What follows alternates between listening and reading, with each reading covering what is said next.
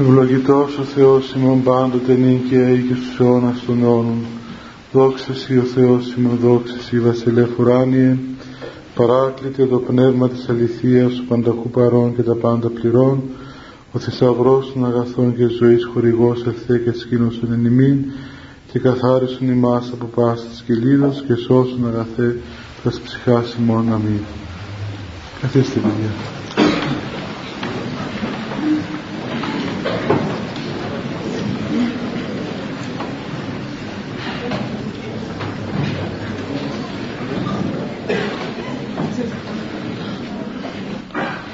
Από τότε που έχουμε σταματήσει δεν θυμόμαστε και πού είμαστε.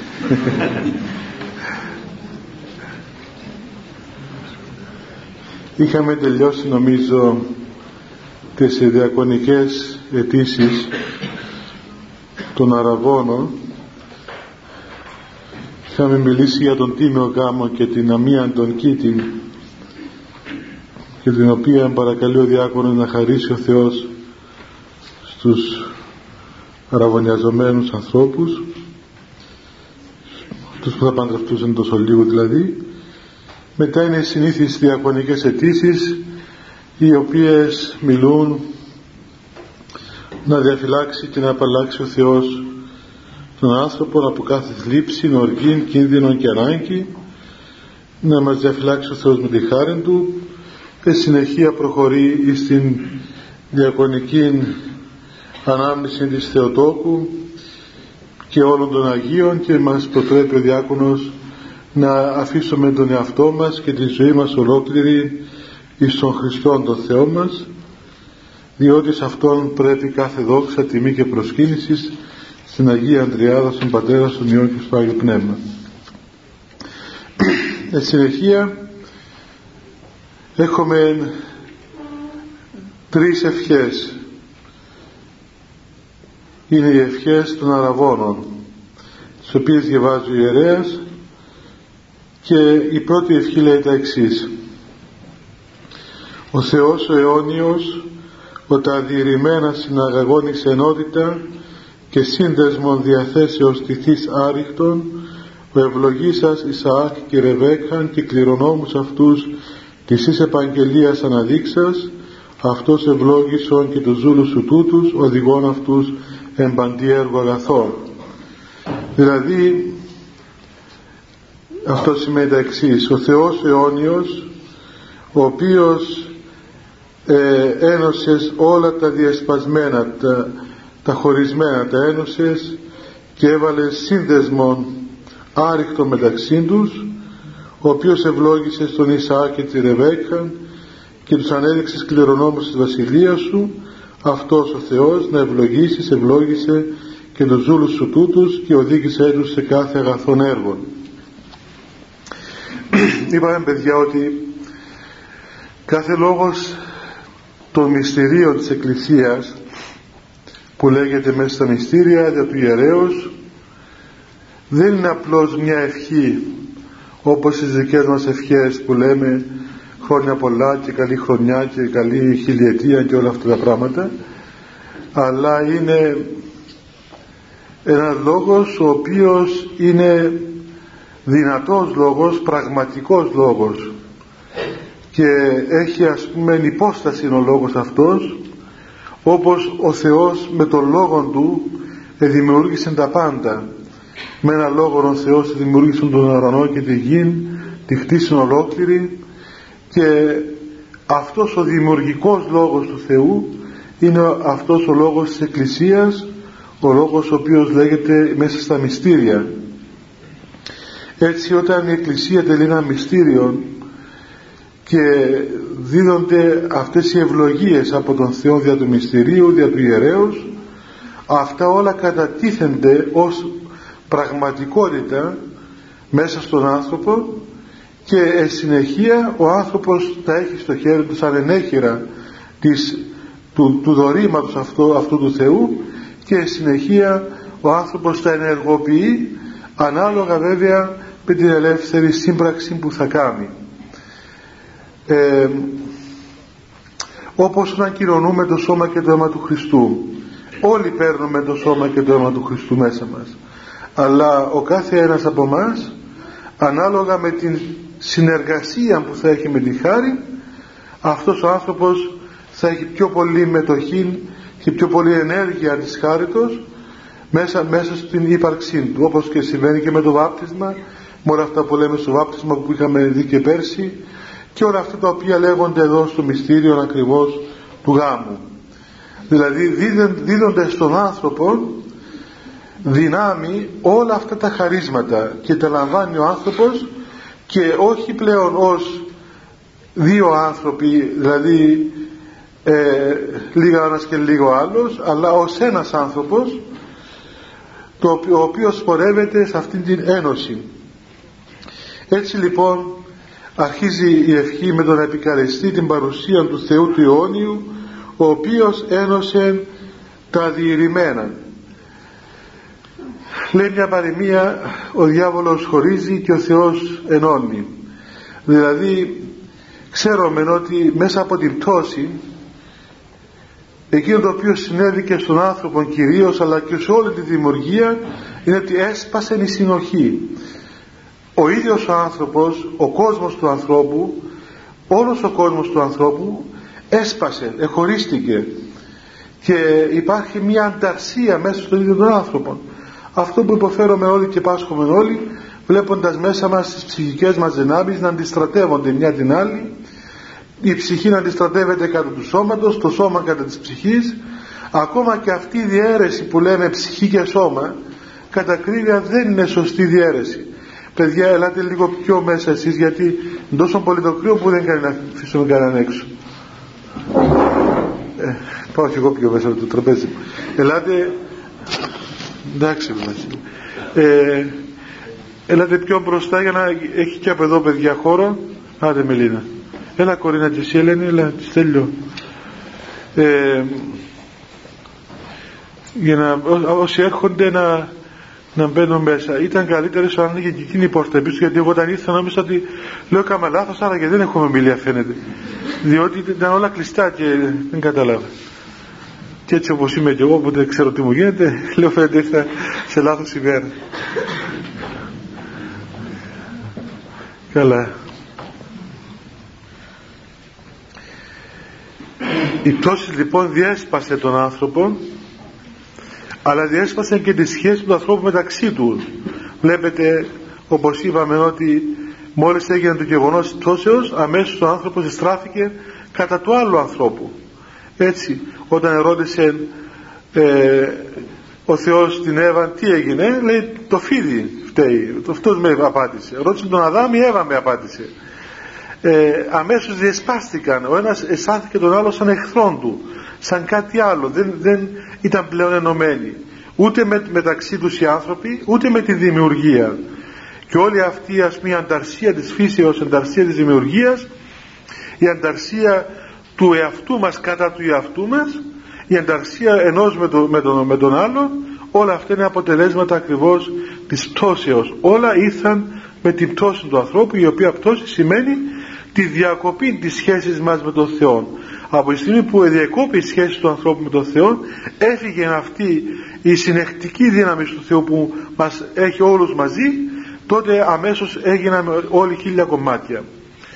Βλέπετε ας πούμε η Εκκλησία έχει αυτόν τον σκοπό και είναι λόγος που, που μας φαίνεται παράξενο στη σημερινή λογική και κάτι το οποίο είναι πολύ σημαντικό είναι γιατί πάμε στην Εκκλησία. Δεν μπορούσαμε να κάνουμε ατομική, ας πούμε, ατομικές λειτουργίες μόνοι μας. Γιατί πάμε στην εκκλησία, χτίζουμε εκκλησία, πάμε όλοι μαζί. Και γινόμαστε και μέσα σαν τις σαρδέλες όπως τώρα και πολλοί ο κόσμος πλέον φύρδι μίγδιν όλοι μέσα. Και είναι για το σημερινό άνθρωπο είναι κουραστικό αυτό διότι έμαθαν όλοι οι άνθρωποι να, να ζουν ας πούμε καθένας μόνος του. Και εδώ στην Κύπρο τέλος πάντων έχουμε και μερικά ανατολικά στοιχεία. Σκεφτήκατε ας πούμε έναν Αμερικάνο ή έναν ε, Άγγλο ή ένα Γάλλο που είναι Ευρωπαίοι και αν του πεις καλημέρα, ας πούμε, μια φορά την δεύτερη φορά μπορείς να σε δώσει την αστυνομία. Διότι τι σημαίνει να του πεις καλημέρα, Έχει κάτι, κάτι που έρχονται εξ Αγγλίας, ας πούμε, που παραξενεύονται οι καημένοι, ας πούμε. Δηλαδή, πάει το, ξυπνά το πρωί, βλέπει τη γειτόνια σαν καλημέρα, δεν μου μέρεψε σήμερα. μεγάλη αγένεια το πράγμα σου εξανίσταται ας πούμε. Τι το, το πράγμα γιατί να με ρωτήσεις τι, τι ενδιαφέρεται ας πούμε. Πεμβαίνει μέσα στο σπίτι μου. Η καημένη Κυπρέα ας πούμε το θεωρεί το πιο φυσικό πιο ωραίο πράγμα δηλαδή να μου μαείρεψε, σκούπισες, φωγκάρισε, έπλυνες σήμερα, ε, να που αγόρασε, πώς θα το αγόρασε, ε, που επίες, που ήρθες να που έμαθες, προπάντων. Τα νέα της ημέρας. Ε, αυτά τα στοιχεία, ας πούμε, για μας είναι ωραία, έτσι. Έχουν καφενεία μας ε, για, του, για έναν άνθρωπο, ας πούμε, δυτικό. Είναι αλόκοτα πράγματα δεν μπορούν, δεν μπορούν να ζήσουν ας πούμε σε αυτήν την κοινότητα, σε αυτήν την κοινωνία. Ο καθένας αναπαύεται λέει αρέσει πάρα πολύ ας πούμε ξέρω εγώ το Λονδίνο ας πούμε γιατί γιατί κάθεσαι μόνος του. Δεν ξέρει λέει ποιος είναι απέναντί σου. Το χαίρεται αυτό που για μας αυτή την κόλαση ας πούμε έτσι να ζω σε έναν χώρο που να μην ξέρω ποιος είναι απέναντί μου, ποιος μένει από πάνω μου ε, ένας Κύπρο δεν μπορεί, δεν το, μπορεί να το αντέξει το πράγμα. Τι διαμένουν ένα σε μια κυπριακή πολυκατοικία να πιάσει μια κασαρόλα να πάει να του κεράσει ε, ένα φαγητό, του πάρει κάτι ας πούμε. Έτσι, του πάρει κάτι, μαέρεψε ας πούμε, του πάρει να πιάσει το φαΐ. Αυτό θεωρείται ακατανόητο, ακατανόητο στην λογική τη δυτική ας πούμε. Και ακατανόητο και ύποπτο. Αμέσως δηλαδή αρχίζει άλλος πώς το πράγμα να δουλεύει. Σου λέει τι, κάτι θέλει αυτός κάτι σκοπούς για να δούμε τι άνθρωπος είναι. Ε, ε, φανταστείτε λοιπόν όταν ας πούμε πάμε στην εκκλησία και είμαστε όλοι μαζί. Όλοι, έτσι φίρδι μίγδιν όλοι οι άνθρωποι μαζί. Και ένα λόγο νομίζω που ε, ε, σήμερα οι άνθρωποι διαρωτούνται μα γιατί να πηγαίνω στην εκκλησία; Και δεν αναπαύονται και μέσα στην εκκλησία. Είναι ακριβώς ότι δεν μπορούμε να είμαστε όλοι μαζί. Ενώ η εκκλησία επιμένει να μας λέει ότι είμαστε ένα σώμα έχοντας κεφαλή τον Χριστό και άλλοι άνθρωποι είναι αδερφοί μας και είμαστε ενωμένοι μες στην Εκκλησία. Και πρέπει να αισθανόμαστε ενωμένοι με, με αγάπη, με ενδιαφέρον, με πραγματική κοινωνία ας πούμε κοινωνώντας ο ένας με τον άλλο. Και μέσα στην Εκκλησία είμαστε όλοι άνδρες, γυναίκες, μωρά, μεγάλοι, φτωχοί, πλούσιοι, άρρωστοι ε, και διανοητικά άρρωστοι ας πούμε οτιδήποτε, οι πάντες είμαστε όλοι εκεί μέσα. Βλέπετε η Εκκλησία δεν είναι κάμενα ας πούμε ναούς για τους άνδρες, ναούς για τις γυναίκες, ναούς για τους νέους, ναούς για τους γέρους ναούς για τους ψυχοπαθείς και ναούς για τους ισορροπημένους. Όλοι μέσα. Δεν έχει κανένα, καμιά διαφορά εμείς σήμερα μπορεί να βρίσκαμε να κάνουμε και κανένα ναό για τους νέους ας πούμε. έτσι όλοι ρωτούν τι, τι, τι, γίνεται με τους νέους αυτά κάνουμε ας πούμε κάτι για τους νέους. Λες και άλλοι δεν είναι άνθρωποι καημένοι γέροι εμείς είμαστε εξοφλημένοι ξεγραμμένοι. Ε, αυτή, αυτή η ενότητα είναι ακριβώς αυτό η παρουσία του Θεού. Και είναι αποδεδειγμένο παιδιά να ξέρετε ότι όταν ο άνθρωπος αρχίσει μέσα του να λειτουργεί η χάρη του Θεού όταν επισκεφθεί η χάρη στην ψυχή του ανθρώπου ένα από τα πρώτα γνωρίσματα είναι ότι ο άνθρωπος αρχίζει να αγαπά όλον τον κόσμο. Αρχίζει να αισθάνεται μια ωραία άνεση μαζί με όλον τον κόσμο.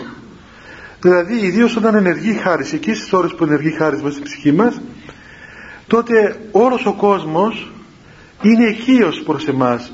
Αγαπούμε τον κόσμο αισθανόμαστε ας πούμε αυτή την ένωση με τον κόσμο. Αρχίζει αυτό το πνεύμα του Θεού να συνέχει εμάς μαζί με τον κόσμο να μας κάνει ένα πράγμα και ταυτόχρονα να ενωνόμαστε και μαζί με τη δημιουργία του Θεού. Γι' αυτό βλέπετε οι άνθρωποι του Θεού δεν έχουν προβλήματα επικοινωνίας. Δεν έχουν προβλήματα επικοινωνίας με κανένα ούτε και με την χτίση δεν έχουν προβλήματα επικοινωνίας. Δεν αισθάνονται ας πούμε καμιά δυσκολία ούτε μέσα, στα, μέσα σε ερημιές ούτε ξέρω μέσα σε άγριους τόπους ούτε και με τα άγρια ζώα ακόμα. Έχουμε μέσα στους βίους των Αγίων πάρα πολλές περιπτώσεις πάρα πολλές περιπτώσεις μέχρι και οι σύγχρονοι Άγιοι γέροντες που γνωρίσαμε που ζούσαν με άγρια θηρία και δεν είχαν κανένα πρόβλημα. Δεν ήταν πλέον εχθροί τους τα, τα ζώα αλλά ήταν φίλοι τους ήταν εκεί προς αυτούς. Το ίδιο πράγμα συμβαίνει και με τους ανθρώπους. Δεν αισθάνονταν κανέναν ότι ήταν εχθροί τους. Ο Γεροπαΐσιος έλεγε ο καημένος ότι υπάρχουν λέει άνθρωποι που με αγαπούν πάρα πολύ. Έχει και μερικούς που δεν ήθελαν να το δουν μπροστά τους. Και έλεγε υπάρχουν και μερικοί άλλοι που με αγαπούν λιγότερο. Δηλαδή δεν ήθελα να πει ότι ας πούμε με μισούν ή είναι εχθροί μου. Ε, μπορούσε να, δηλαδή δεν του ερχόταν το πράγμα. Και έλεγε με αγαπούν λιγότερο και του έλεγε καμιά φορά γέροντα οι δαίμονες σας αγαπούν έλεγε ε δυνατόν να με μισούν κάτι, κάτι θα με αγαπούν κι αυτοί κάπως ε, κάτι θα κάνω. Δηλαδή ο Άγιος άνθρωπος δεν αποδέχεται την κακία καμιά φορά. Δηλαδή μέσα στο είναι του δεν υπάρχει αυτό το πράγμα. Και όταν κανείς το καταφέρει αυτό παιδιά τότε καταλαβαίνει ότι όταν βλέπουμε κακίες στους άλλους και ιδιοτροπίες στους άλλους δηλαδή αυτός είναι ιδιότροπος έκαψε με, με, με σκότωσε με έφαμε ας πούμε που λέμε έτσι με κούρασε με έκαμε τελικά δεν είναι ο άλλος ας πούμε. Τελικά δεν είναι ο άλλος. Είμαστε εμείς που δεν έχουμε κάτι μας λείπει εμάς δεν έχουμε αντισώματα μέσα μας. Και μας κάνει μια αρρώστια και μας στείλει ο αδερφός μας. Ενώ ουσιαστικά δεν φταίει εκείνος εάν εμείς έχουμε μια πνευματική υγεία αυτά τα πράγματα υπερβαίνονται. Υπερβαίνονται. Και ένα λόγος ας πούμε ακόμα και μέσα στο μοναχισμό που υπάρχει έτσι αυτό το κοινοβιακό πνεύμα το οποίο είναι απαραίτητο, είναι υποχρεωτικό. Δεν μπορείς να πας στην έρημο εάν δεν περάσεις από το κοινόβιο. Υποχρεωτικά και όχι ένα χρόνο, δύο χρόνια αλλά τουλάχιστον 20 χρόνια λένε οι πατέρες γιατί; Για να μάθεις εκεί μέσα να υπερβείς τον εαυτό σου να, να δεχθείς τον άλλον άνθρωπο να αγκαλιάσεις τον άλλον άνθρωπο να μάθεις να υποτάξεις τον εαυτό σου εις τον άνθρωπο, εις τις περιστάσεις, στα γεγονότα να μάθεις αυτή είναι μεγάλη μακροθυμία το να ανοίξει η καρδιά σου να πλατηθεί η καρδιά σου και να δεχθείς τον άλλον άνθρωπο. Όταν φτάσει κανείς εκεί τότε όλα γίνονται πάρα πολύ εύκολα παιδιά πάρα πολύ εύκολα. Γίνονται εύκολα χαρμόσυνα όλα χαρούμενα ακόμα και το κακό και ακόμα και πώς να πούμε και αυτό το εξόφθαλμο κακό την τη διαστροφή ενώ την βλέπει ο άνθρωπος του Θεού την βλέπει δεν είναι κουτός, δεν είναι χαζός ας πούμε. Ξέρει ότι αυτό είναι κακό ότι αυτός είναι κακή διάθεση ας πούμε. Τη βλέπει με έναν τρόπο έτσι πονετικό, έναν τρόπο αγάπης που πονά τον άλλον άνθρωπο και δεν τον κατακρίνει ουδέποτε.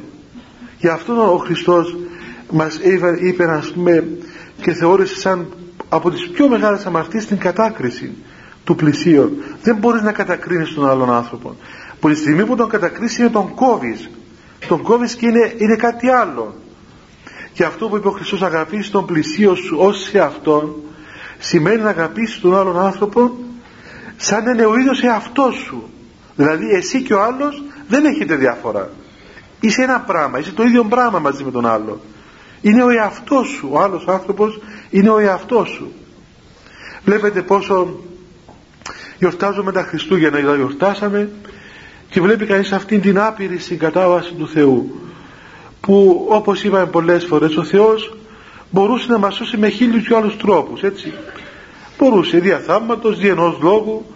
Ε, ξέρω εγώ να μας πετάξει ένα βιβλίο από τον ουρανό ας πούμε. Να πιάσετε αυτό το βιβλίο διαβάστε το Όσο το εφαρμόσετε θα πάτε στην παράσταση, όσο δεν το εφαρμόσετε θα πάτε στην κόλαση. Όπως έκανε και ο Μωάμεθ με το Κοράνι. Δηλαδή δεν χρειάζονταν πούμε, τώρα τα άλλα όλα τι χρειαζόντουσαν.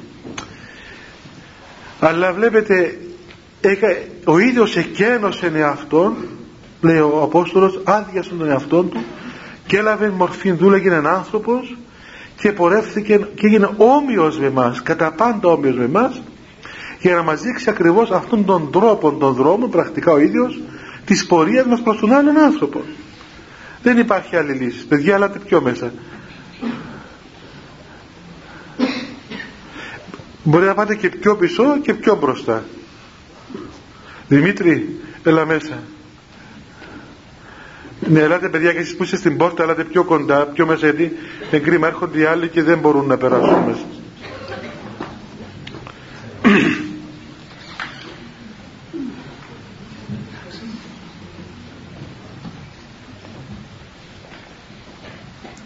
Άρα ο Θεός παιδιά όπου είναι παρόν ο Θεός τα διηρημένα τα ενοποιεί ο Θεός. Ακόμα και το, και το αρχίζει από τον εαυτό μας ξέρετε. Δηλαδή δεν ξέρω παιδιά αυτό που θα πω. Δεν ξέρω ας πούμε.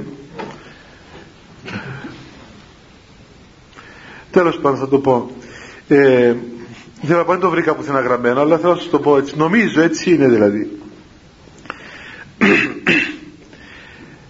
λέει ένα αρχαίο ρητό ότι πόσο χαριτωμένος είναι ο άνθρωπος όταν είναι άνθρωπος πραγματικά. Όταν η χάρη του Θεού έρθει μέσα στον άνθρωπο και αρχίζει η χάρη του Θεού και ενοποιεί τον άνθρωπο έτσι κάνει δηλαδή αρχίζει αμέσως μέσα στον είναι του ανθρώπου να ενεργείται μια οντολογική αλλαγή. Είπαμε παιδιά ότι οι σχέσεις μας με τον Θεό δεν είναι ηθικές σχέσεις δεν είναι ιδεολογικές, φιλοσοφικές ούτε ηθικές. Είναι οντολογικές, είναι πραγματικές. Όπως τρώεις ένα φαΐ να πούμε πίνεις ένα, ένα μποκάλι κρασί και αρχίζει να ζαλίζεσαι γιατί το έπιες και γέμισες μέσα σου ξέρω παρενέργειες ε, το ίδιο πράγμα συμβαίνει όταν είναι παρόν η χάρις. Η χάρις είναι μια ενέργεια η οποία δίδει από το Θεό και έρχεται μέσα στον άνθρωπο και έχει συγκεκριμένα αποτελέσματα.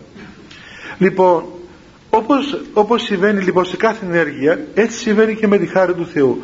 Όταν έρθει μέσα στον άνθρωπο αρχίζει η χάρις να, να ενοποιεί τον άνθρωπο. Όλα αυτά τα διασπασμένα που έχουμε μέσα μας που άλλα θέλουμε και άλλα λέμε και άλλα κάνουμε και άλλα σκεφτόμαστε και άλλα επιθυμούμε και αλλού πάει η καρδιά μας και αλλού πάει ο νους μας και αλλού πάει το σώμα μας όλα αυτή τη σύγχυση που επικρατεί ο Θεός αρχίζει να την καταστέλει και σιγά σιγά σιγά σιγά ενοποιεί τον άνθρωπο και ο άνθρωπος πλέον έχει έναν, μια κίνηση μόνο έτσι ένα θέλημα, μια κίνηση και αυτή η χάρη του Θεού ξαπλώνεται σε όλο το είναι του ανθρώπου. Στον νου του, στην διάνοια του στην καρδιά του και στο σώμα του. Και έτσι ο άνθρωπος αγιάζεται ολόκληρος. Αρχίζει η θεραπεία του ανθρώπου από τον ίδιο τον άνθρωπο. Όταν ο άνθρωπος ενοποιηθεί με την παρουσία της χάριτος τότε όπως είπαμε αρχίζει να ενοποιείται με τους άλλους ανθρώπους με τη χτίση, με τον Θεό με, με όλα όσα είναι γύρω του. Και τότε ο άνθρωπος πραγματικά μπορεί να καταλάβει και να χαρεί τον εαυτόν του. Αυτό είναι που σας είπα ότι ε, δηλαδή μπορεί ο άνθρωπος να χαρεί τον εαυτόν του να κοιτάξει μέσα του και να δει πόσο, ωραίο, πόσος, πόσο ωραίος είναι όχι σαν εμάς πάνω στον καθρέφτη να πούμε και απογιατιζόμαστε και κάνουμε, βάλουμε χίλια πράγματα για να γίνουμε ωραίοι να φαινόμαστε ωραίοι. Είναι ξέρετε ο άνθρωπος έχει την τάση είναι μέσα στο είναι του είναι μέσα, μέσα στη πώς να πούμε έτσι μας έπλασε ο Θεός να θαυμάζουμε τη δημιουργία. Βλέπετε θαυμάζουμε τα ωραία δέντρα την φύση, τη δημιουργία του Θεού είναι να θαυμάζουμε και τον εαυτό μας. Όταν ο Θεός μας έπλασε μας εκαμάρωσε, μας είδε και είπε κοίταξε τι ωραία ας πούμε πόσο είδε ο Θεός τι καλό λέει. Είδε ο Θεός είναι καλό το θαύμασε. Το εκαμάρωσε αυτό το πράγμα που έκαμε. Καμαρώνουμε και εμείς τον εαυτό μας. Ε. ευτυχώς όχι στον καθρέφτη τουλάχιστον. Εκεί είναι εξωτερικά πράγματα. Αλλά και από εδώ φαίνεται παιδιά φαίνεται ε, το τι είμαστε τελικά. Μου έκανε εντύπωση όταν ήμουν μικρός ε, άκουσα, δεν ξέρω που άκουσα μια φορά νομίζω από τη μάνα μου, άκουσα από τη γιαγιά μου ότι οι, οι μοναχοί και οι μοναχές δεν έχουν καθρέφτη στο δωμάτιό τους. Και μου έκανε πολύ εντύπωση αυτό το πράγμα δεν έχουν καθρέφτη, αφού δεν κάνουμε μια ώρα στον καθρέφτη εμείς. Ας πούμε είχα κάνει και τα μαλλιά μας από εδώ ξέρω εγώ ότι μια τρίχα να μην εξέγει ε, τότε που χτενιζόμαστε ας πούμε ε, άλλος από εδώ άλλος από εκεί τέλος πάντων ο καθένας με τα δικά του. Πως ας πούμε γιατί να μην έχουν καθρέφτη; Όταν πήγα στο Άγιον Όρος είδα ότι πράγματι δεν είχαν καθρέφτη οι μοναχοί. Μάλιστα, δε, τέλος πάντων, υπάρχουν πολλά ανέκδοτα σχετικά με τους καθρέφτες, διότι είχε μοναχούς που έκαναν χρόνια ολόκληρα, ας πούμε, όταν αυτός του καθρέφτη. Δημούνται για ένα γέροντα ο οποίος βγήκε από το Άγιο Όρος και πήγε σε ένα σπίτι και είχε χρόνια πολλά αυτός του είχε δει τον αυτόν του στον καθρέφτη. Και είχε καθρέφτες μεγάλους και όταν μπήκε μέσα, α πούμε, έκανε υπόκριση ο καθένας. Ένα μοναχό απέναντι του. Λέει ευλογείται, λέει ευλογείται, ας πούμε. Ποιος είναι αυτός, λέει. Ξέρετε, αυτά, αυτά τα λέει γελούμε, αλλά όταν ε, ίσως να φαίνονται έτσι στην ακοή μας ας πούμε παράξενα εγώ όμως έχω γνωρίσει ανθρώπους τέτοιους παιδιά να ξέρετε που δεν είδαν χρόνια τον εαυτό τους ολόκληρο δεν είδαν τον εαυτό τους σε καθρέφτες. Θυμάμαι ένα γέροντας στο Άγιο Παπαεφρέμ ο οποίος είχαμε 30 χρόνια δει μωρό 30 χρόνια. Πήγε 20 χρονών στο Άγιον Όρος στην έρημο στα κατουνάκια και είδε μωρό ήταν 50 χρονών. Και όταν πήγε κάποιος πατέρας και πήρε ένα μωρό μαζί του, έτσι και το βλέπει, λέει μωρό, λέει, μα πόσο μικρό, τι μικρά πόδια έχει, τι μικρά χέρια έχει, τι μικρό κεφάλι, το έλεγε το, το ξανά έλεγε, ας πούμε ότι είναι ένα μωρό μπροστά του. Έτσι, παράξενο, δηλαδή, μην σας φαίνεται, ας πούμε έτσι, άμα ζει κανείς ε, τέτοια περιβάλλοντα, είναι φυσικό φαινόμενο αυτό. Λοιπόν, γιατί, γιατί δεν βλέπουν καθρέφτες; Γιατί τι κακό είναι ας πούμε να δεις τον εαυτό σου είναι ότι ε, και δεν χρειάζεται και ανάγκη. Ξεχνά, ξεχνάς δηλαδή ότι έχει και καθρέφτες ας πούμε. Και χρειάζεται. Χτενίζεσαι έτσι εντάξει χτενίζεσαι τώρα ξέχει και τίποτα δεν χάσει και ο κόσμος. Ε, διότι ο άνθρωπος νομίζω αναπαύεται όταν βλέπει τον εαυτό του όπως είναι. Δεν αναπαύεται σε κάτι εξωτερικό. Να αρκεστεί ας πούμε ότι τι όμορφος είμαι ας πούμε και τι ωραία χτενίστηκα αλλά αναπαύεται στον εαυτό του βλέπει αυτήν την θαυμαστή αρμονία του είναι του. Βλέπει πόσο ωραία λειτουργούν μέσα του τα πάντα δηλαδή. Όλες οι ψυχικές δυνάμεις η αγάπη, η ειρήνη, η ησυχία. Βλέπει τον, τον εαυτό του μέσα σε μια απέραντη ησυχία όπως έπλασε ο Θεός τα πάντα μέσα σε ησυχία. Ειρήνη. Έτσι να βασιλεύει μια ειρήνη μέσα στο ψυχικό κόσμο του ανθρώπου. Αγάπη, πλούτος αγάπης προς όλον τον κόσμο. Έτσι δεν υπάρχει τίποτα που να το χωρίζει ας πούμε αυτό. Πραγματικά αισθάνεται ο άνθρωπος ως βασιλεύς απάσης της κτήσεως όπως τον έπλασε ο Θεός.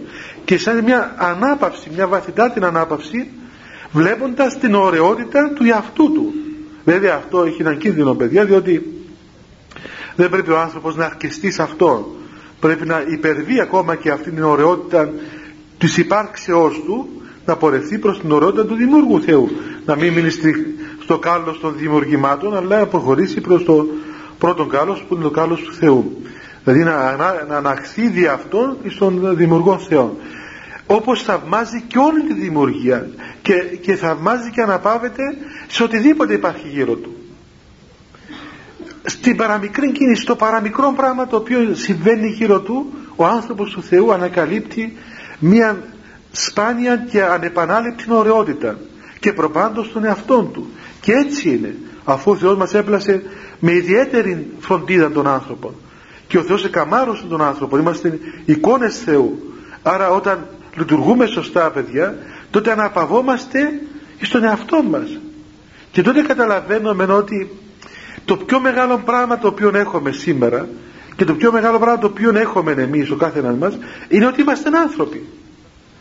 Ε, αυτό η νοοτροπία η σύγχρονη το έφυγε και δεν αναπαύεται στο είναι αλλά στο έχει ή στο, ή στο παράγει. Βλέπεις το λέει και σήμερα πούμε, το είπαμε και πολλές φορές. Για να είσαι άνθρωπος πρέπει να προσφέρεις έτσι. Λέει να γίνεις άνθρωπο να προσφέρεις. Να προσφέρεις στην κοινωνία να προσφέρεις στην οικογένεια να προσφέρεις στην πατρίδα να προσφέρεις στην εκκλησία να προσφέρεις εδώ να προσφέρεις εκεί. Ωραία. Καλά και δεν μπορώ να προσφέρω ή δεν μπορώ να προσφέρω όσα εσύ θέλεις να σου προσφέρω; Ή δεν θέλω να σου προσφέρω. Πώς θα το κάνουμε με το ζόρι να σου προσφέρω; Δεν θέλω να σου προσφέρω. Δηλαδή πάω να είμαι άνθρωπος. Δηλαδή η αξία του ανθρώπου έγκυται στο να προσφέρει στο να παράγει έργο δηλαδή είναι μια μηχανή ο άνθρωπος ο οποίος αξιολογείται η μηχανή αυτή πόσα άλογα είναι με το ξέρω εγώ πόσα πράγματα βγάζει ας πούμε πόσα, πόσο έργο παράγει. Για αυτόν τον λόγο βλέπετε ότι η απογοήτευσης σήμερα και η απόγνωσης και η κατάθλιψης στηρίζεται στο ότι ο άνθρωπος δεν αναπαύεται στο ότι είναι άνθρωπος. Δεν ανακάλυψε ποτέ τον εαυτό του. Να χαρεί ότι κοίταξε με το πιο μεγάλο πράγμα που έχω δεν είναι αν επέρασα το πανεπιστήμιο ή έκανα μάστερ ή αν είμαι διδάκτορα ή ξέρω αν είμαι οτιδήποτε. Μπορεί να μην είμαι τίποτα από όλα αυτά τα πράγματα. Να μην κατάφερα τίποτα. Αλλά το πιο μεγάλο πράγμα, πιο μεγάλος πλούτος όπως λένε οι πατέρες είμαι εγώ ίδιος η ύπαρξής μου ο εαυτός μου ότι είμαι άνθρωπος είμαι εικόνα Θεού ο Θεός ας πούμε με έπλασε και με έκαμε άνθρωπο αυτό είναι που συνέχεια οι πατέρες τονίζουν στον, στον κάθε ένα να αισθανθεί να καταλάβει πρώτα απ' όλα αυτήν την, το, την, το ατίμητο της φύσεώς του, της δημιουργίας του. Αλλά πως θα το καταλάβει όταν ο άνθρωπος είναι διασπασμένος και κοιτάζει μέσα του και βλέπει μέσα του ας πούμε θηρία. Βλέπει μέσα του μία, ε, μία πώς να πούμε έτσι η κατάσταση που δεν, δεν μπορεί να την αντέξει ο ίδιος. Δεν μπορεί να αντέξει τον εαυτό του. Δεν θυμάστε, δεν ξέρετε παιδιά ας πούμε ανθρώπους που όλη η μέρα σκοτώνονται στη δουλειά και μόλις στο σπίτι βγαίνουν έξω. Ε, είδατε τέτοιους ανθρώπους. Όλη η μέρα να δουλεύουν. Ε, εγώ έχω υπόψη μας μερικούς ανθρώπους τέτοιους. Ανδρόγυνα δηλαδή ε, κυρίως γιατί οι άντρες είναι λίγο βαρετοί να αλλά πάνε τώρα κι αυτοί δηλαδή όλη η μέρα σκοτώνεται στη δουλειά μου είσαι στη σπίτι αμέσως αλλάζει είπαμε έξω δεν μπορεί να κάτσεις 10 λεπτά σπίτι πίσω ας πούμε Βρε παιδί μου κάτσε ησυχάσομαι. Μα αφού όλη μέρα σου είναι πώς στο κεφάλι σου. Δεν μπορεί. Όλη μέρα σπίτι δεν, θα σπάσουν τα νεύρα μου. Δεν μπορώ. Ενώ παραδόξως όταν ο άνθρωπος αποκτήσει μια ισορροπία ας πούμε τότε αυτά τα πράγματα δεν τον αναπαύουν ας πούμε. Αναπαύεται στην ειρήνη, στην ησυχία ε, στον είναι μαζεμένος α πούμε. Έτσι μαζεύεται ο άνθρωπος. Μα το λέει και η λέξη διασκέδαση σημαίνει ας πούμε να σκορπιστείς και να έχεις χίλια κομμάτια διασκεδάνει μια αρχή έλεγα σκορπίζομαι ας πούμε να σκορπιστείς και κάτσε μετά να συμμαζέψω ας πούμε κάτσε βρες τον εαυτό σου και κάτσε βρες που ήσουν και ποιο κομμάτι να έμεινε εδώ και ποιο κομμάτι να έμεινε εκεί ο λόγος όλων αυτών των πραγμάτων παιδιά γιατί μας λείπει αυτή η ενότητα η ενότητα της φύσεώς μας. Και η λέξη σχιζοφρένεια δεν σημαίνει αυτό ας πούμε έτσι. Η ενότητα της φύσεώς μας λείπει. Και αυτός ο οποίος είναι ο μόνος που μπορεί να ενοποιήσει τον άνθρωπο είναι ο Θεός. Αυτός είναι ο οποίος φέρνει την ενότητα στον άνθρωπο αρχίζοντας την ιατρία τη θεραπεία από τον ίδιο τον άνθρωπο και προχωρώντας στη συνέχεια ας πούμε στα γύρω του. Αυτός λοιπόν ο Θεός ο οποίος τα διηρημένα σύναξε η ενότητα και έβαλε άρρηκτο σύνδεσμο μεταξύ τους αυτός που ευλόγησε τον Ισαάκ και τη Ρεβέκα. Βλέπετε ε, αναφέρεται συνέχεια το μυστήριο του γάμου θα δούμε και πιο κάτω. Σε παραδείγματα παραδείγματα ανθρώπων που ευλογήθηκαν από τον Θεό και ήταν ας πούμε έτσι υποδείγματα ευλογίας και αγάπης και ενότητος και γιατί τα λέει αυτά; Για να μας δείξει ότι ο λόγος δεν είναι αφηρημένος. Δεν είναι ότι ο Θεός ξέρω εγώ να σας ε, ευλογήσει να πάτε καλά. Αλλά λέει όπως ευλόγησε τον Ισάκ και τη Ρεβέκα και τόσους άλλους γιατί ξέρουμε τη ζωή τους είναι μπροστά η ζωή τους και ας πούμε από εκεί είναι οι πρώτοι άνθρωποι ας πούμε, που ξέρουμε ότι ευλογήθηκαν από τον Θεό ή από τους πρώτους ανθρώπους που είναι γνωστοί σε εμάς βέβαια. Ε, και συνεχεία ευλογήθηκαν χιλιάδες εκατομμύρια άνθρωποι αυτά τα συγκεκριμένα ε, παραδείγματα είναι τα οποία αποδεικνύουν την ευλογία του Θεού. Όπως και οι Άγιοι. Βλέπετε η Εκκλησία παιδιά δεν είχε Αγίους. Εάν η Εκκλησία δεν είχε Αγίους. Θα ήταν ας πούμε ένα πράγμα το οποίο θα το έβλεπε κανείς έτσι με μια ε, ταχυποψία σου λέει πολλά πράγματα. Σου λέει υπόσχεται ξέρω εγώ όλα αυτά που σας λέω και εγώ εδώ και που διαβάζουμε στα βιβλία καλά λέει κανείς εντάξει όλα αυτά που λέει ρε παιδί μου ας πούμε εντάξει υπόσχεσαι κύριε υπόσχεσαι ενότητες υπόσχεσαι ξέρω εγώ υγεία ψυχική και ξέρω εγώ χίλια δύο πράγματα αλλά έχει κανένα που τα έκανε αυτά τα πράγματα; Έχει κάποιον ο οποίος αυτά τα οποία λένε τα χαρτιά της Εκκλησίας, τα Ευαγγέλια, οι παπάδες, οι, οι μοναχοί, ξέρω εγώ, όλα αυτά τα πράγματα είναι αποδεδειγμένα ή είναι λόγια του αέρα; Ακριβώς η απόδειξη των, των λόγων του Θεού και της Εκκλησίας είναι οι Άγιοι. Αυτοί απέδειξαν στη ζωή τους ότι όντως αυτά τα οποία είπε ο Θεός είναι πραγματικότητα. Και γι' αυτό η Εκκλησία μιλά συνέχεια για Αγίους και μας φέρνει τα παραδείγματα των Αγίων για να δείξουν αυτοί οι άνθρωποι ήταν άνθρωποι που είχαν αυτή την ευλογία του Θεού. Μιλώντας εδώ για τον Ισάκ και τη Ρεβέκα. Ε, δεν είναι τώρα ώρα να σας πω ίσως ξέρετε την ιστορία από την Παλαιά Διαθήκη πιστεύω. Και ο Θεός λοιπόν που τους ευλόγησε και τους ανέδειξε κληρονόμους της επαγγελίας του όλων των υποσχέσεων που τους έδωσε ο Θεός. Αυτός να ευλογήσει και τους δούλους του αυτούς οδηγών εμπαντία έργο αγαθό βλέπετε η πρώτη ευλογία που δείτε στον Αραγώνα είναι μια περιεκτική ευλογία ο Θεός να τους ευλογήσει και όταν λέμε ευλογία παιδιά τι σημαίνει; Ευλογία του Θεού. Ευλογία σημαίνει αυτή η παρουσία του Θεού πρώτα απ' όλα. Η ίδια η παρουσία του Θεού στο, στο μυστήριο αυτών στην ένωση των δύο ανθρώπων. Ο ίδιος ο Θεός είναι παρόν. Όπου ο Θεός είναι παρόν τότε είναι και η ευλογία παρόν. Και η ευλογία σημαίνει αυτή η χάρη αυτή η ενέργεια του Θεού η οποία οδηγεί τα πάντα ας πούμε για το καλό μας. Και η ευλογία δεν είναι ευδαιμονιστική δεν είναι ότι όλα θα είναι ωραία στη ζωή μας δεν πρόκειται ποτέ όλα να είναι ωραία. Θα περάσουμε δυσκολίες, λήψεις περιπέτειες και κάποια στιγμή η ζωή μας, η ζωή μας θα καταλήξει στην αποτυχία όλων ανεξαιρέτως. Έτσι. Δεν έχει έναν που θα αποτύχει γιατί όλοι θα πεθάνουμε. Ε, οπότε ό,τι κάνουμε α πούμε ό,τι κάνουμε αν το δει κανείς έτσι ψυχρά ας πούμε ορθολογιστικά ψυχρά ομά δηλαδή ό,τι κάνουμε αφού θα πεθάνουμε ε, τι κάνουμε δηλαδή τελικά. Ή αν το δει κανείς τελείως χωρίς άλλη αίσθηση. Έλεγε και ένας στο Άγιον μια φορά είχαμε ένα διαχριστό σαλό ένα γερο Ιάκωβο ο οποίος το λέγανε Ιακωβάκη ε, το Ιακωβάκη ήταν, ήταν μοναχός αυτός ο οποίος τριγυρνούσε σε όλο το Άγιον στις περιοχές της δικές μας εκεί στην έρημο στη Σκήτη ξυπόλυτος ξυπόλυτος τελείως πάνω για τα βράχια βράχια όχι αστεία και μέσα στα χιόνια. Χιόνια μέτρα ολόκληρα χιόνια. Ξυπόλυτος ξυσκούφωτος φορούσε ένα ζωστικό άσπρο. Ήταν μαύρο κάποτε νομίζω και έγινε άσπρο από τον καιρό τον πολύ και ένα σκηνή στη μέση του. Και ήταν ας πούμε έτσι σαν το αγρίμι ας πούμε δηλαδή σαν να περπατούσε που ξεπρόβαλε μπροστά σου μέσα στο δάσος. Έτσι το Ιακωβάκι λοιπόν ε, και έκανε τον, τον, τρελό. Έκανε τον τρελό αυτός. Ε, είχε ένα μοναχό ο οποίος ήταν διευθυντής τράπεζας. Ήταν διευθυντής σε μια μεγάλη τράπεζα στην ε, Αθήνα. Και όταν ήρθε στο Άγιον Όρος στη Σκήτη να γίνει μοναχός έλεγε ότι εγώ δεν πιστεύω ας πούμε ότι ο Ιάκωβος είναι ενάρετος άνθρωπος. Δεν μου φαίνεται. Ε, πού να του φανεί και ο διευθυντής τράπεζας ας πούμε προηγήθηκε στο Άγιον Όρος. Δεν ακατανόητο ας πούμε. Δεν ακατανόητο. Αφού μια φορά να, να σκεφτείτε ήταν μπροστά αυτός ο, ο τότε Κύριος και μετά μοναχός ε, ήρθε στην καλύβα μας και του λέω τι κάνεις γέρο Ιάκωβε; Λέει πεινάω να, να σου δώσω φαγητό ε, του φέραμε για το μακαρόνια αν για το μακαρόνια του λέω, αλλά στην τράπεζα να φάεις. Λέει, όχι, όχι, όχι, όχι, όχι λέει. εγώ συγχαίρομαι τις τράπεζες.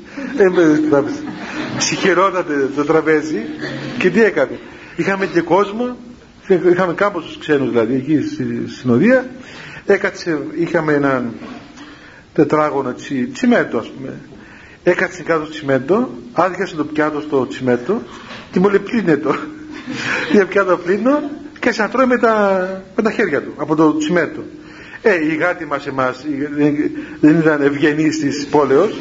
Μόλις ήταν τα μακαρόνια εκεί, αμέσως όρμησαν οι γάτοι μέσα και του έπιασε ένα κομμάτι.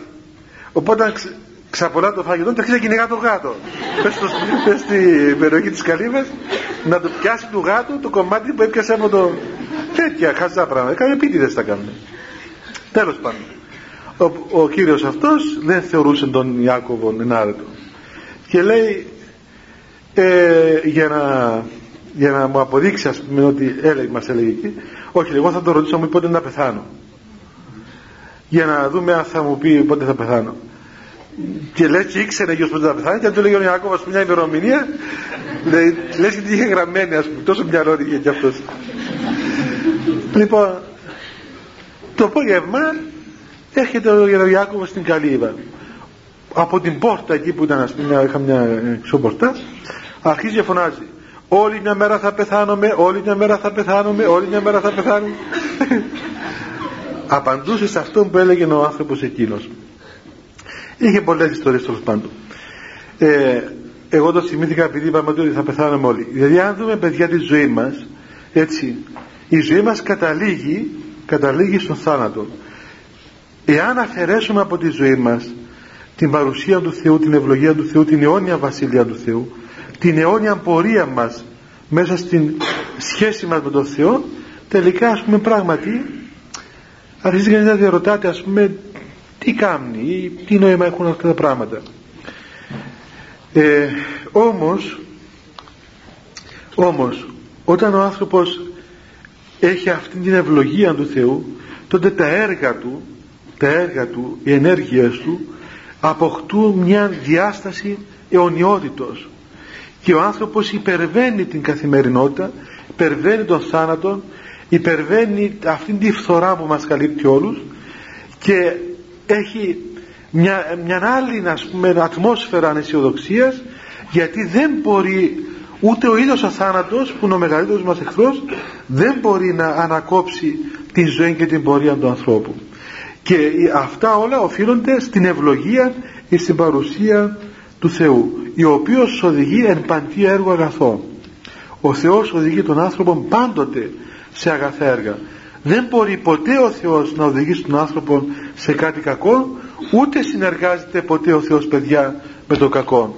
Ό,τι κακό συμβαίνει γύρω μας αυτό δεν είναι από τον Θεό. Ούτε ο Θεός δηλαδή ε, χρησιμοποιεί ας πούμε τον διάβολο ή τα κακά είτε σε δυσκολίες είτε αποτυχίες για να μας βοηθήσει ή να μας συνετίσει ή να μας σώσει. Είναι, είναι βλασφημία να πούμε ότι ο Θεός ε, καταδέχεται να συνεργαστεί με το κακό όχι. Είναι αδύνατο πράγμα αυτό. Ο Θεός δεν το δέχεται. Ο Θεός πάντοτε τα έργα του η παρουσία του η συνεργασία του Θεού γίνεται πάντοτε ας πούμε για να οδηγεί τον άνθρωπο εν παντή έργο αγαθό. Συνεχεία προχωρούμε στη δεύτερη ευχή. Αφού λέει την εκφώνηση του ελέημου και φιλάνθρωπος μετά ειρήνη πάση ευλογεί ο ιερέας τους ανθρώπους αυτούς τα παιδιά τους ε, αραβωνιαζομένους και λέει Κύριε ο Θεός ημών ότι εξεθνών προμνηστευσάμενος εκκλησίαν παρθένων αγνήν ευλόγησον τα μνήστρα ταύτα και ένωσον και διαφύλαξον τους ζούλους σου τούτους εν ειρήνη και ομονία. Εσύ λέει Θεέ μου ο οποίος επρομνηστεύθηκες στην εκκλησία παρθένων αγνήν ε, παρομοιάζει με ομιλή για τον γάμο του Χριστού με την εκκλησία. Και όπως ο Χριστός στην Καινή Διαθήκη τρόπονται να ανηφεύσει την εκκλησία και είναι ενωμένος με την εκκλησία πλέον και μιλάω ο Απόστολος Παύλος ότι το μυστήριο τούτο για τον γάμο είναι μέγα όπως είναι το μυστήριο του Χριστού και της Εκκλησίας που είναι ενωμένοι. Ακριβώς ομιλεί τώρα η ευχή ότι εσύ Θεέ μου που εμνηστεύθηκες στην Εκκλησία κατά την περίοδο της πρώτης Καινής Διαθήκης επρομνηστεύθηκες στην Εκκλησία και ενώ η Εκκλησία δεν ήταν αγνή και αγία γιατί ήταν ειδωλολατρική. Είμαστε ειδωλολάτρες παιδιά εμείς προ Χριστού έτσι. Πριν έρθει ο Χριστός είμαστε εθνικοί ειδωλολάτρες. Λατρεύαμε τα είδωλα. Και άρα δεν είμαστε καθαροί και αγνοί απέναντι στον Θεό αλλά είμαστε ακάθαρτοι και απομακρυσμένοι από τον Θεό. Και η Εκκλησία ε, ήταν ας πούμε σαν ε, μια γυναίκα ακάθαρτη και πώς να πούμε ανόητη και ξέρω εγώ ε, του δρόμου να πούμε. Έτσι. Αυτό ήταν πρω, πρώτης σακώσεως του θεολόγου η Εκκλησία αν μπορούμε να πούμε έτσι. Γιατί όλοι εμείς είμαστε εθνικοί είμαστε δολάτρες. Αλλά ο Χριστός όταν όταν ενηφεύθη την Εκκλησία και έκαμε την Εκκλησία και κάλεσε τον κόσμο μέσα στην Εκκλησία ακριβώς με την παρουσία του εκαθάρισε την Εκκλησία και η Εκκλησία πλέον είναι, είναι άσπυλος και αμόλυντος και αμύαντος και παρομοιάζει σαν μια σόφρονα γυναίκα η οποία παραμένει ενωμένη μέσα σε μια αγνότητα με, το, με, το, με τον άντρα της, με την κεφαλή που είναι ο Χριστός. Αυτό είναι το μυστήριο δηλαδή το οποίο ε, προτυπούται η Εκκλησία να ευλογήσει τα μνήστρα. Ε, εδώ μπορούμε να πούμε τους αραβώνες έτσι των αραβώνων αυτών και να ενώσει και να διαφυλάξει τους δούλους αυτούς εν ειρήνη και ομονία. Παιδιά όταν λέμε δούλοι έτσι μην πάτε τώρα στους δούλους τους μαύρους ας πούμε που υπήρχε το δουλεμπόριο. Όταν λέμε ο δούλος του Θεού και εμείς, εμείς λέμε τους εαυτούς μας δούλους του Θεού δεν σημαίνει ότι είμαστε δούλοι του Θεού δηλαδή με την έννοια τη δουλική. Όχι δεν είμαστε δούλοι του Θεού. Είμαστε τέκνα του Θεού αγαπημένα τέκνα του Θεού. Και όπως μας το είπε ο ίδιος ο Χριστός εγώ λέει ουκέ τι λέγω εμάς δούλους αλλά φίλους μου έτσι είμαστε φίλοι και εκεί του Θεού και παιδιά του Θεού. Αλλά εμείς λέμε τον εαυτό μας σαν δούλων Θεού που σημαίνει ο άνθρωπος ο οποίος εκούσια θεληματικά υπέταξε τον εαυτόν τους στο θέλημα του Θεού γνωρίζοντας και ζώντας ότι αυτή η υποταγή η δουλική εμφανιζομένη ως δουλική υποταγή κατ' ουσίαν είναι η ελευθερία μας. Και όταν είμαστε δούλοι Θεού τότε είμαστε πραγματικά ελεύθεροι. Γιατί αν δεν είμαστε δούλοι Θεού τότε δεν είμαστε ελεύθεροι και γινόμαστε δούλοι της αμαρτίας. Και η αμαρτία οδηγεί τον άνθρωπο στο θάνατο στην, στην ε, διάλυση καταστρέφει η αμαρτία των άνθρωπων. Και μόνο όταν ο άνθρωπος εκούσια παραδώσει τον εαυτό του στο θέλημα του Θεού αυτός ο άνθρωπος πραγματικά ελευθερώνεται. Και είπαμε και άλλες φορές παιδιά ότι πολλά πράγματα σε πολλά πράγματα είμαστε υπόδουλοι και σαν ύπαρξη έτσι. Έτσι δηλαδή τρώμε έτσι. Ε, είμαστε αναγκασμένοι να τρώμε κάθε μέρα μπορεί κάποιος να πει κοίταξε εγώ το πράγμα δεν το ανέχομαι μπορώ να είμαι υποδουλωμένο στο φαΐ. Δεν θα ξαναφάω ε με ξαναφάεις να πεθάνεις. Δεν υπάρχει άλλη λύση. Αυτή η, η δουλική υποταγή στο φαγητό σημαίνει ζωή για σένα. Ή να πεις ξέρετε εγώ δεν ξαναναπνέω γιατί να εξαρτούμε από τον αέρα ας πούμε. Δεν θα ξαναναπνεύσω. Μην αναπνεύσεις. Σε τρία λεπτά τέσσερα το πολύ δεν θα είσαι εδώ. Λοιπόν είναι δουλική βέβαια υποταγή έτσι είμαστε εξαρτημένοι από τον αέρα. Αλλά εκείνος ο αέρας είναι ζωή για σένα. Δηλαδή υποτασσόμενος το να αναπνεύσεις ή να φάεις ή ξέρω κάποιος οτιδήποτε υποτασσόμενος ζεις. Ελευθερώνεσαι, υπάρχεις. Έτσι συμβαίνει και με τον Θεό φαινόμενος ότι υποτάσσεσαι στο θέλημα του Θεού κατ' ουσίαν και το οποίο παράγεται από αυτήν την υποταγή είναι η ελευθερία σου έτσι ζεις έτσι υπάρχεις. Εάν δεν το κάνεις αυτό μπορείς να μην το κάνεις έχεις δικαίωμα να πεις ότι εγώ όχι. Δεν θέλω καμιά σχέση με τον Θεό. Τίποτε. Ελευθερία. Ναι ελευθερία. Μπορεί να το κάνεις αν αυτό είναι ελευθερία το οποίο δεν θα είναι ελευθερία γιατί θα υποταγείς εις τα πάθη και θα, τότε θα γίνεις δούλος δούλος των παθών και όποιος και νομίζω ότι όποιος οι πάντες έχουμε πείρα από τι σημαίνει υποταγή στα πάθη μας. Ε, ας, για, να δούμε, για να δούμε τι, τι σημαίνει τύρανος ας δοκιμάσουμε καθένα να τα κόψουμε ένα πάθος. Δηλαδή τι αντίσταση θα, θα δημιουργήσουμε έτσι. Τι αντίστασης θα δημιουργηθεί μέσα μας. Και πολλές φορές παρόλο που θα αποφασίσουμε και θα πούμε ότι εγώ αυτό το πράγμα δεν θα το ξανακάμω και δεν το θέλω εντός θα το κάνουμε εκατοντάδες φορές θέλοντας και εμείς και θα εξευτελιζόμαστε γινόμαστε ας πούμε ε, οτιδήποτε άλλο γινόμαστε παρά ελεύθεροι άνθρωποι. Και είναι παράξενο πράγμα παιδιά να σας πω τώρα και μια απορία που έχω και αν μπορείτε να μου λύσετε. Ε, πράγματι δηλαδή πράγματι θέλω να λύσω αυτή την απορία μου. Τώρα όλα τα πάθη τα καταλαβαίνω. Άτι τρώεις ας πούμε. Ξέρω εγώ σ' αρέσουν ας πούμε οι ειδονές άτι ε, ξέρω εγώ πίνεις κρασί αυτά τα άλογα. Γιατί τι πάθος έχουν τα άλογα; Δηλαδή πως υπάρχουν άνθρωποι ξέρετε τι υποδρομίες, υποδρομίες ε, να, να, να βγαίνει η ψυχή σου να τον πεις να μην παίζεις άλογα να έχει παίξει χιλιάδες λίρες, εκατοντάδες χιλιάδες λίρες να κλέβει της γυναίκας του, του, του πεθερού του, της πεθεράς του, του, ξέρω, του περιπτερά των πάντων. Να κλέβει, να κλέβει, να έχει χάσει εκατοντάδες χιλιάδες λίρες και πάλι να πηγαίνει. Και δεν μπορεί. Μόλις έρθει εκείνη η ώρα που είναι τα άλογα μόνο να τον έχουν δεμένο ας πούμε, με αλυσίδες μπορεί να και μετά από 10 λεπτά να κλαίει, να οδύρεται. Να καταλαβαίνει τι κάνει ας πούμε. Και λέει ρε παιδί μου το πάθος δεν μπορώ να το καταλάβω τι πάθος είναι το πράγμα έχει κανένα εδώ που ξέρει να το εξηγήσει; Τι πάθος το άλογα ρε παιδιά ας πούμε; Γιατί το κάνω ή τα, ή τα χαρτιά.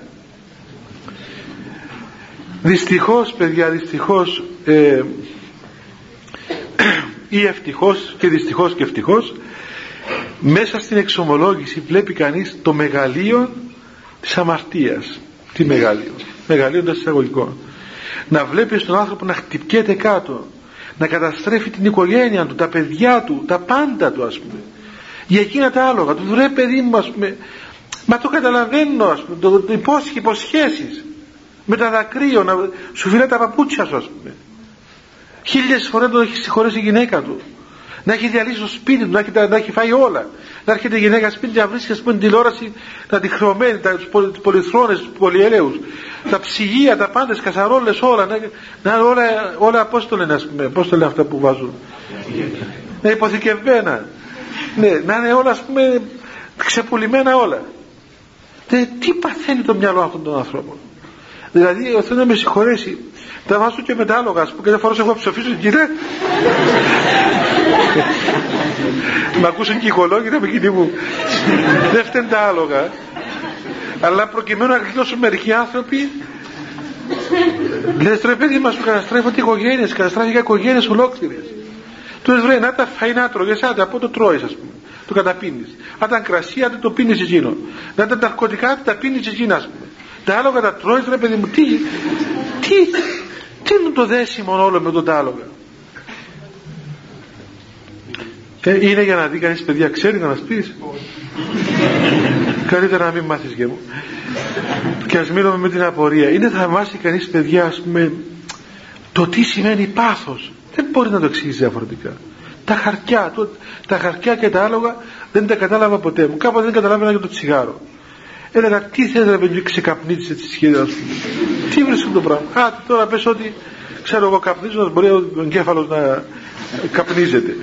Ας είναι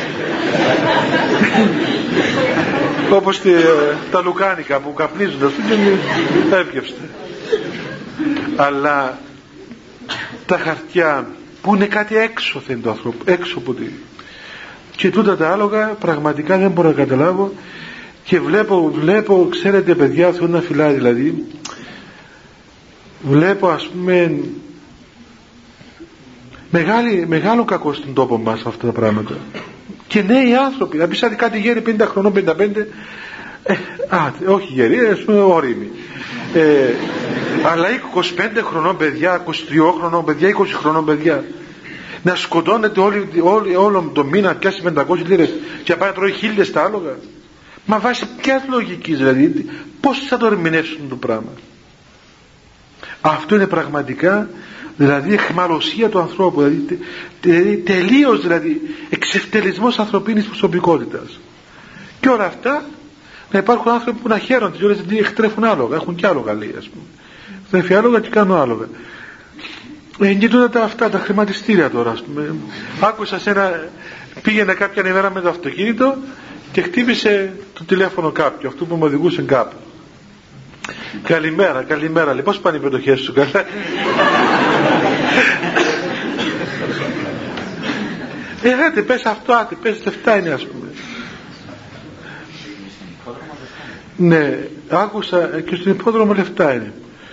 Άκουσα χτες, προχτές, κάποιον που πήγε λέει σε ένα καζίνο. Άκουσα για πρώτη φορά τι είναι το καζίνο. Εγώ νόμιζα ότι παίζουν χαρτιά, αλλά τώρα άκουσα ότι είναι και πολλά πράγματα μέσα. Έχει και μηχανές και ξέρω εγώ τι κάτι ρουλέτες μου πάνε με τα νούμερα ε, δεν θα σοφιστούν να το κάνουν και στην Κύπρο νομίζω κάτι λέγα κάπου μετά τα καλυστία νομίζω να γίνει το κάτι ε, είναι πραγματικά παιδιά δηλαδή να, να, να δει κανείς έτσι. Σας είπα ότι μέσα στην εξομολόγηση βλέπει κανείς ακριβώς αυτό το πράγμα.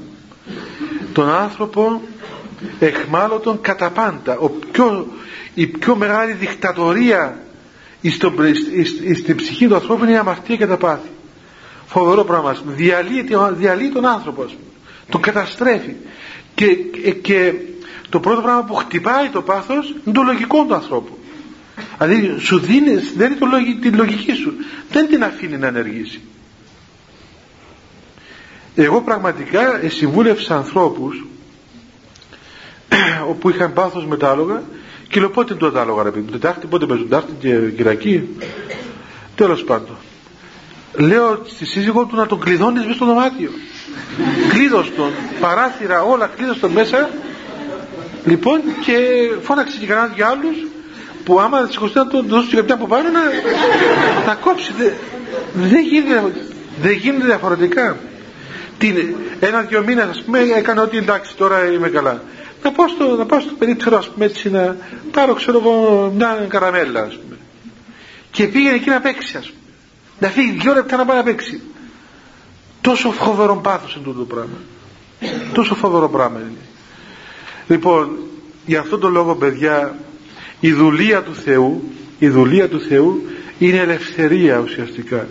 Και η ελευθερία που δεν θέλουμε να είμαστε ελεύθεροι ας πούμε και τη σημερινή δούλη Θεού ας πούμε πράγματα τώρα μας λένε δούλους αυτή η ελευθερία είναι ουσιαστικά η πιο στιγνή δουλεία η οποία καταστρέφει τον άνθρωπο και δεν τον αφήνει να σταθεί τίποτα από τη χαρά της δικής του ελευθερίας αυτό λοιπόν ο Θεός να διαφυλάξει τους δούλους, τους δούλους του εν ειρήνη και ομονία. Βλέπετε παιδιά ότι όπως είπα και προηγουμένως όταν ο άνθρωπος αρχίσει να ενεργεί ο Θεός μέσα του τότε έχει αυτή την ειρήνη μέσα του άνθρωπος.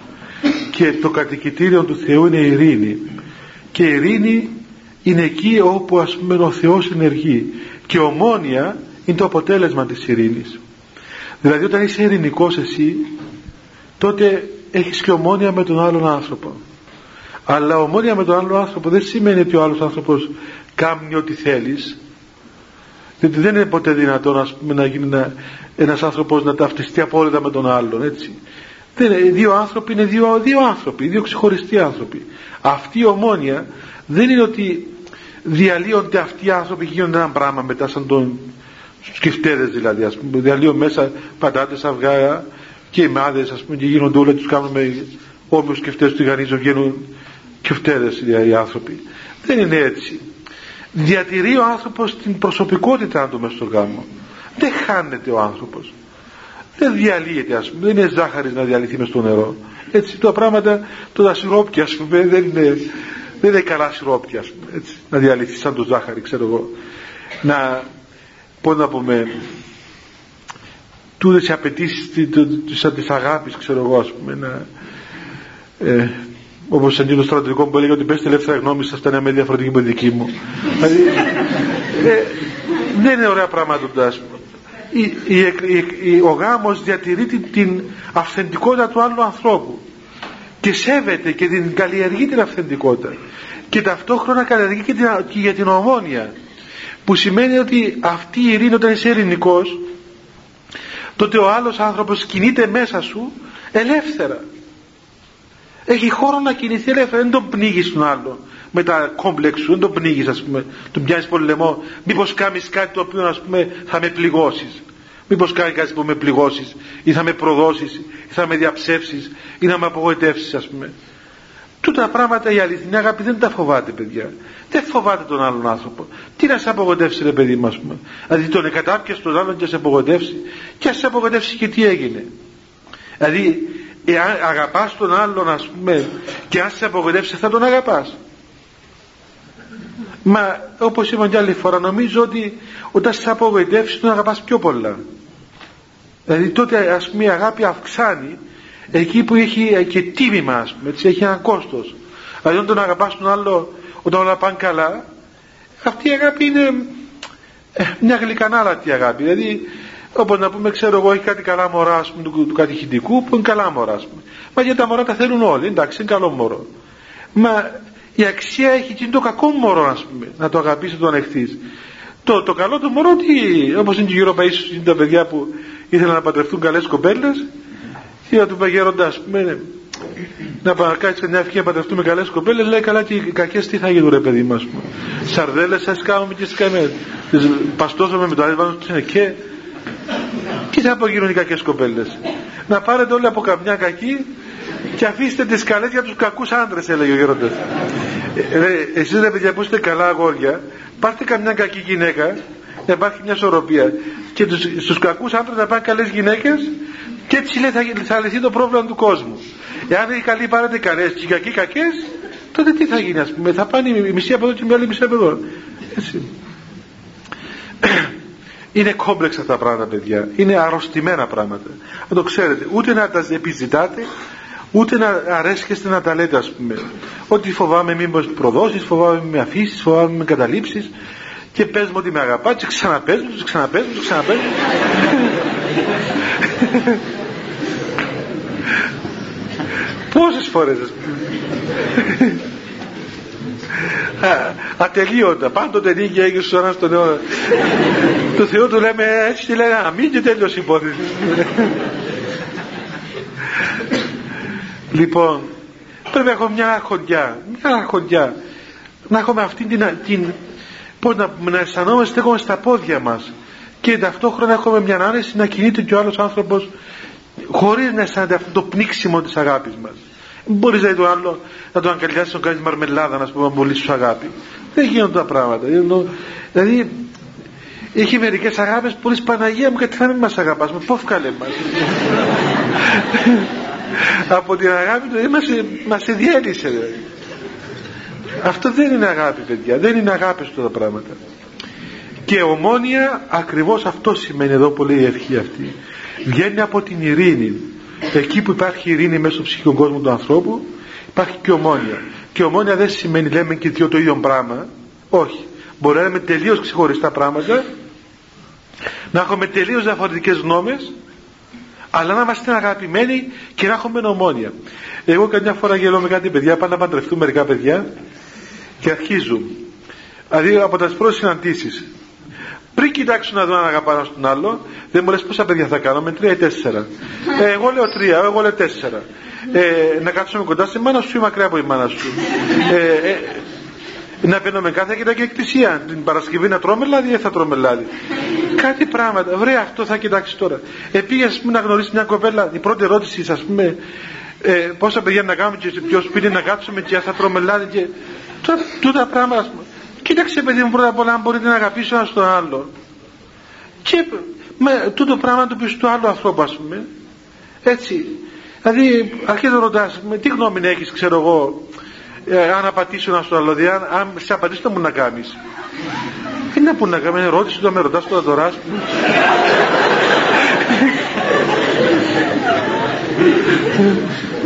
δηλαδή ακόμα, ακόμα δεν γραμματιαστήκαμε και μπροστά μας να σε απαντήσω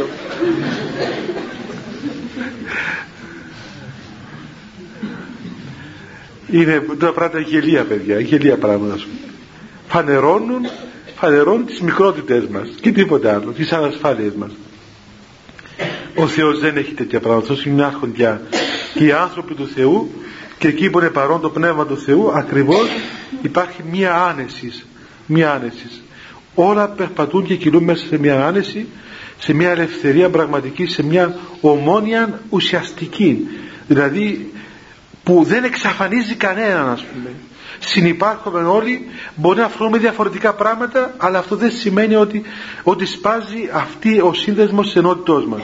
Και αυτό γιατί εμείς είμαστε ειρηνικοί είναι έχουμε μέσα μας αυτή την ειρήνη το, την ψυχοσωματική ειρήνη η οποία είναι αποτέλεσμα της παρουσίας του Θεού και μόνο λοιπόν την άλλη φορά θα φέρουμε και τα δαχτυλίδια. Εδώ να... τώρα θα μείνω μέχρι εδώ παιδιά. Θα κάνουμε προσευχή και θα φύγω παιδιά. Χριστέ το φως το αληθινό το φωτίζουν και αγιάζουν πάντα άνθρωπον ερχόμενοι στον κόσμο. Σημειωθεί το εφημάς το φως του προσώπου είναι αυτό ψώμεθα φως τα πρόσιτον. Και κατεύθυνουν τα διαβήματα ημών προς εργασία των εντολών σου πρεσβείες της Παναχράντου σου Μητρός και πάντως των Αγίων Αμήν. Διευχών των Αγίων Πατέρων ημών Κύριε Σου Χριστέ ο Θεός ελέησον ημάς. Αμήν. Καλό βράδυ παιδιά. Και χρόνια πολλά ξέχασα να σας πω